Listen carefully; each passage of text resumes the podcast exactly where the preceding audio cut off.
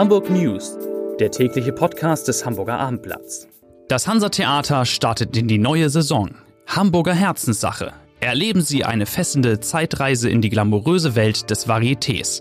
Erstklassige Akrobatik, feinste Unterhaltungskunst, faszinierende Artistik. Präsentiert von wechselnden Kabarettisten, Schauspielern und Musikern der Extraklasse. Hamburger Herzenssache ab dreiundzwanzigsten September im Hansa-Theater.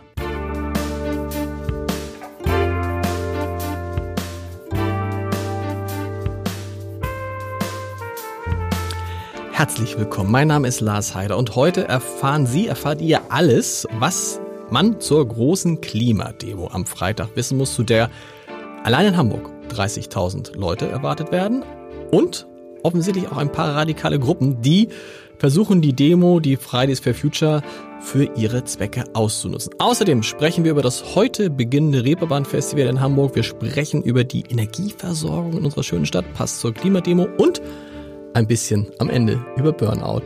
Passt auch. Nachricht Nummer eins. Also, Entschuldigung, die drei wichtigsten Nachrichten alle kürzer, aber das kennen ja eigentlich alle schon. Nachricht Nummer eins. Die Staatsanwaltschaft Düsseldorf übernimmt jetzt die Ermittlungen im Fall Christoph Metzelder von den Kollegen aus Hamburg. Die Hamburger Staatsanwältin Lidi Öchtering, Lidi Öchtering, habe ich richtig ausgesprochen, sagt dazu, wir haben das Verfahren nach Düsseldorf abgegeben. Das ist ein ganz normaler Vorgang, weil dies der Wohnort des Beschuldigten ist. Nachricht Nummer zwei, ein fünf Jahre alter Junge ist im Hamburger Stadtteil Großflottbeck beim Spielen von einem L K W angefahren und dabei leider schwer verletzt worden. Besonders tragisch ist das Ganze, weil die neunzehn Jahre alte Lastwagenfahrerin das Kind und seine Freunde extra noch gewarnt hatte, vorsichtig zu sein. Und Nachricht Nummer drei, Altona kriegt eine neue Bezirksamtsleiterin, die erste Bezirksamtsleiterin. Es ist die frühere Bürgerschaftsabgeordnete der Grünen, Stefanie von Berg, fünfundfünfzig Jahre alt. Da nicht nur die Grünen, sondern auch die S P D und die C D U-Fraktion in der Bezirk- Bezirksversammlung ihre Wahl unterstützen, ist die so gut wie sicher. So, Premiere in diesem Podcast, denn wir haben heute Franziska Kusefeld doppelt da. Am Anfang und am Ende, es geht um zwei Themen. Wir fangen aber mit dem großen Thema an, liebe Franziska. Ja. Klima. Weltweite Klimademonstration. Korrekt. Am Freitag. Mhm. Was muss ich jetzt wissen, wenn ich mit meinen Kindern oder auch ohne meine Kinder dabei sein will? Wann, wo, wo, wo trifft man sich in Hamburg überhaupt am Freitag? Es geht los um zwölf Uhr am Jungfernstieg und von da aus geht dann auch die Marschroute durch die Innenstadt ähm, los. Auf abendblatt punkt de kann man schon mal gucken, welche, durch welche Straßenzüge es so gehen wird. Das heißt, die Stadt ist wahrscheinlich dann dicht am Freitag, ne? Man sollte auf gar keinen Fall mit dem Auto äh, versuchen, in die Stadt zu kommen, lieber auf öffentliche Verkehrs Mittel umsteigen und mitdemonstrieren. Das ist ja auch der Sinn dieser ganzen, äh, dieser ganzen Klimadebatte, dass man umsteigt.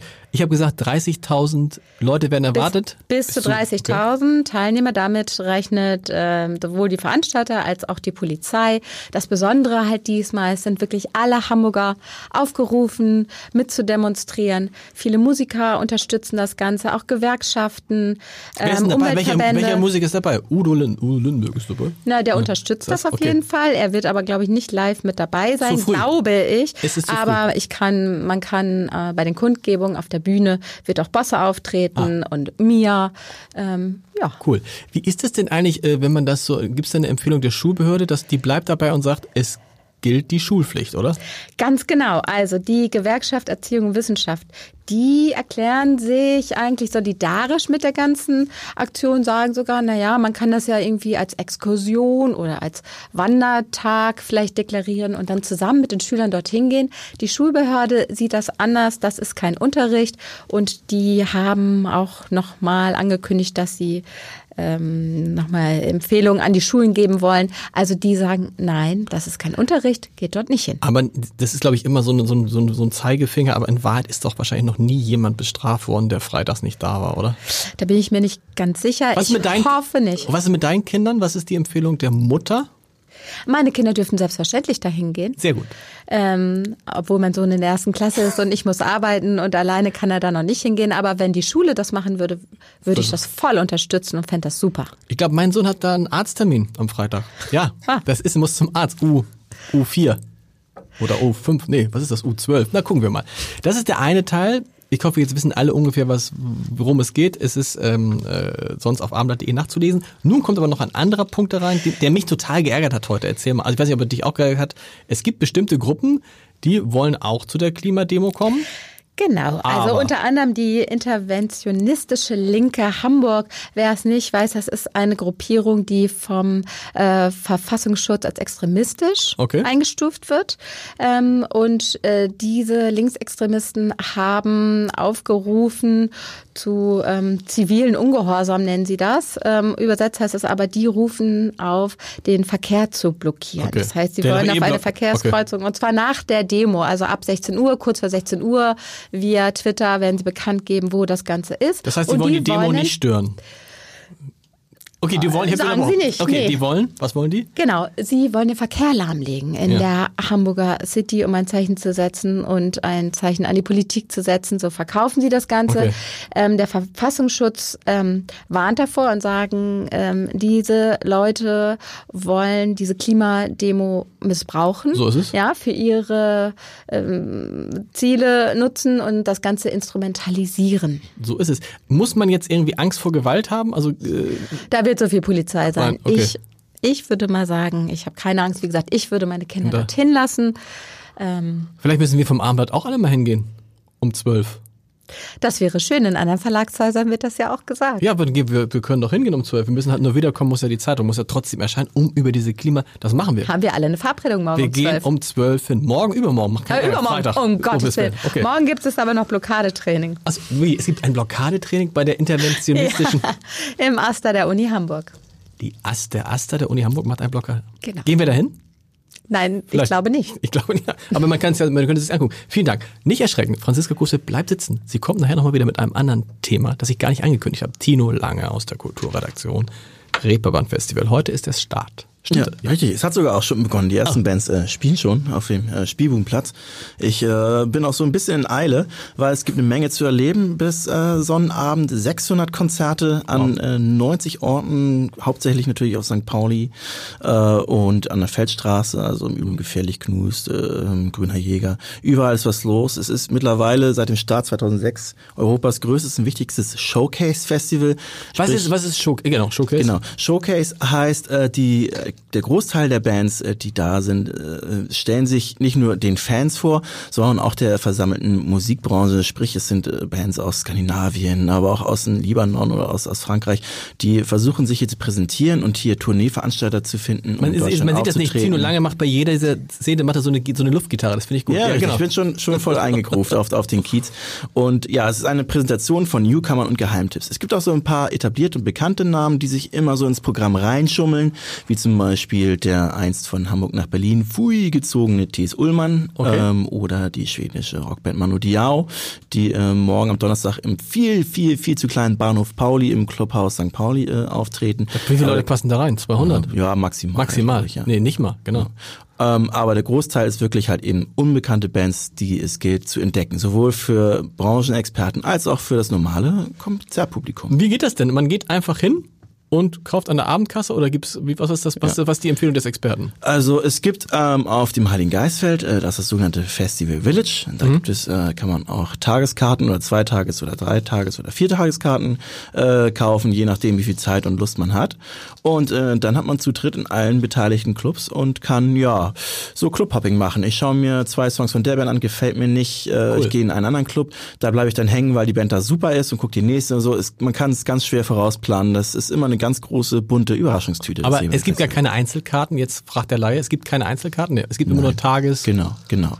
Ähm, die gehen jetzt ab neununddreißig Euro, glaube ich, los also okay. für den Mittwoch, also wer jetzt noch spontan ist. Ähm, Donnerstag fünfundvierzig Euro und Freitag und Samstag sind ein bisschen teurer, weil da noch mehr Programm ist, sind so die Hauptprogrammtage. Da am Freitag und Samstag ist aber auch sehr, sehr voll in den Clubs. Man äh, steht sehr lange Schlange oder muss sogar abdrehen, weil es einen Einlassstopp gibt. Wie viele Leute, hast du schon gesagt, wie viele Leute kommen so dieses Jahr wahrscheinlich? Erwartet werden neunundvierzigtausend. neunundvierzig. Jetzt alle wollen natürlich wissen, wo bist du? Wo ist dieser Mann mit dieser sehr Udo Lindenberg ähnlichen Stimme? Ähm, es gibt einen alten Trick, man macht ein Bier auf und wartet drei Minuten, dann erscheine ich. Sehr gut, lieber Tino, vielen Dank. Äh, wir machen jetzt einen, einen fließenden, nicht einen fließenden Wechsel, ich mache einfach mit Franziska Kusefeld weiter. Ich weiß nicht, ob sich einige noch erinnern können. Franziska Kusefeld war eben da und hat gesprochen über den äh, Klimawandel, sage ich beinahe, über die Klimademonstration. Und ähm, ich würde jetzt einmal äh, überleiten zu einem anderen Thema, habe ich gesehen, relativ frisch.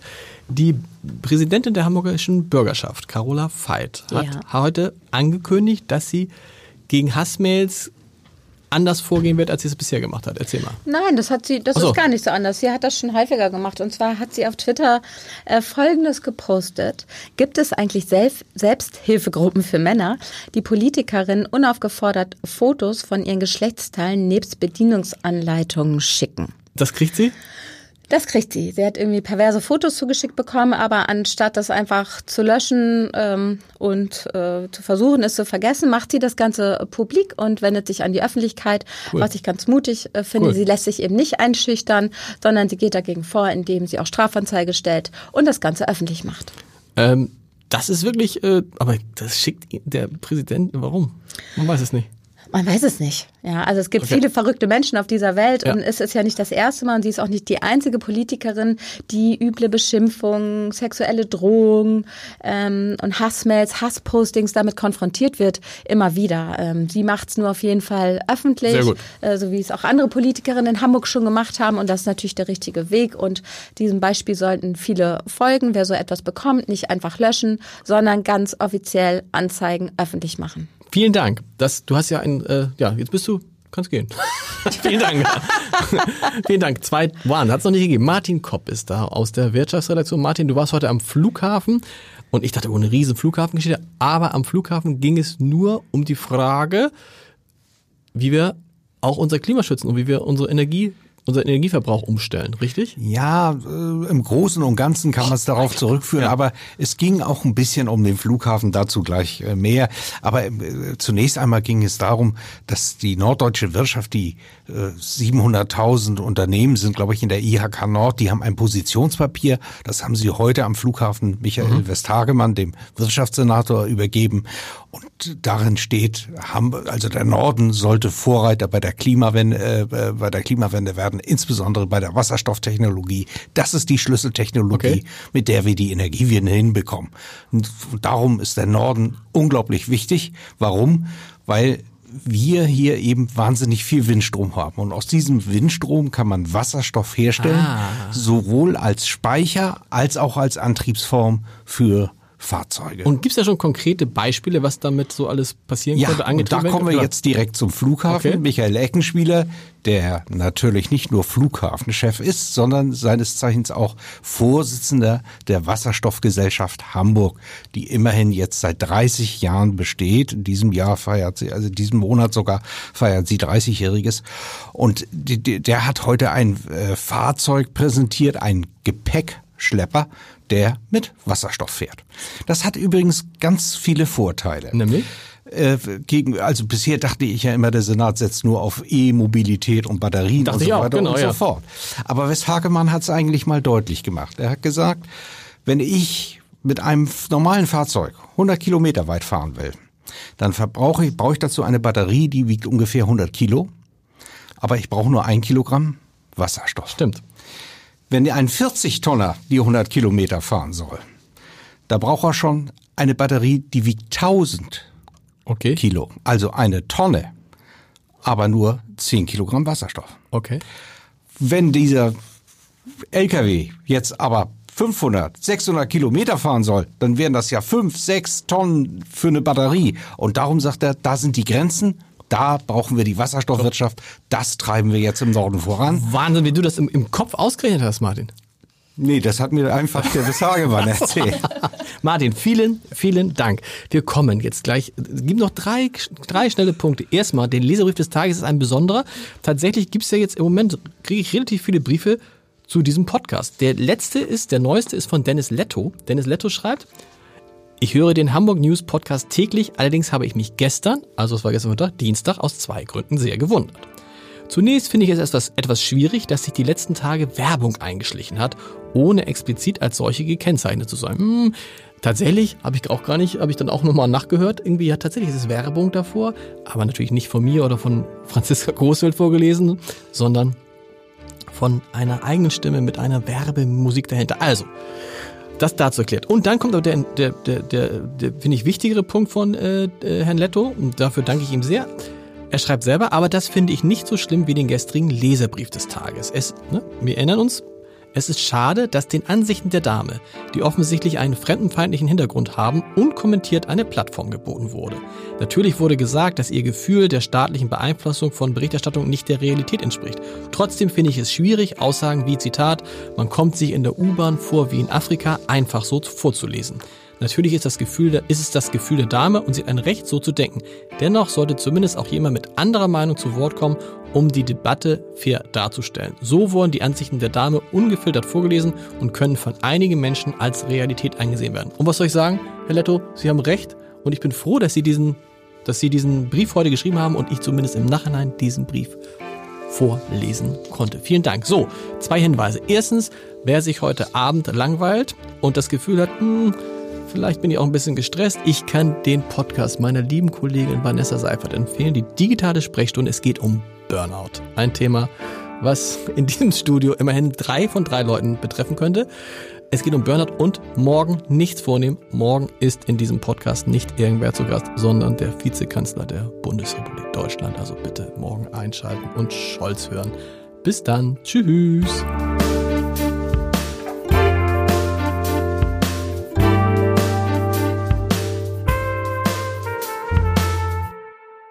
Weitere Podcasts vom Hamburger Abendblatt finden Sie auf abendblatt.de slash podcast.